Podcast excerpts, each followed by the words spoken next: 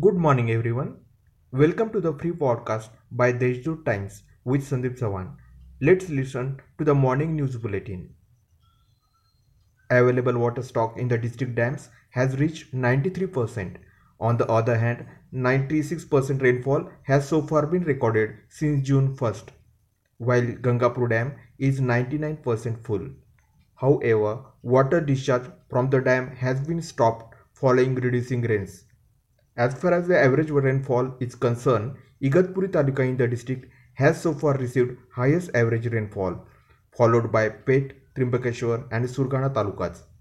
Deola Taluka is at the bottom of the rainfall proportion. Fuming at the center's decision to ban export of onions, farmers across the districts on the second consecutive day yesterday held protest in Nashik besides Lasalgaon, Nifad, Yevla, Umrane, Satana and other Tahsil places. In the city, protest was staged at Dwarka against Union Commerce Minister Piyush Goyal.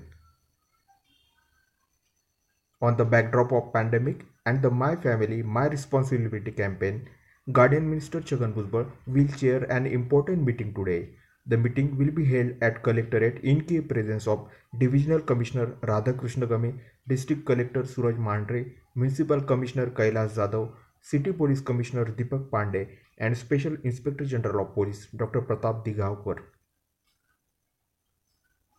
Students, please note the Savitribai Phule Pune University has decided to conduct the examination of final year students through multiple choice question method. There will be an option of online and offline also. Of the total 60 questions, 40% questions will be easier, 40% will be medium and rest 20% questions will be tough. The new footpath construction at busy CBS shop in the city is inconvenient and vehicles have no enough space to take a turn. Environmentalists and social activists have demanded suitable changes in the footpath work.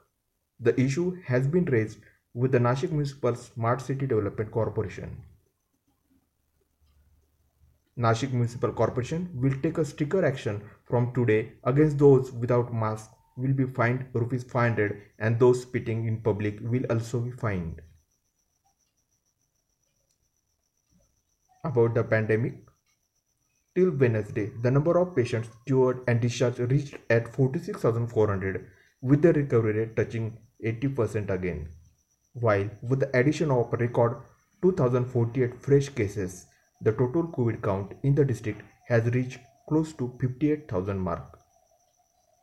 That's all of today's main news. For more, subscribe to deshdoot.com. Stay home, stay safe.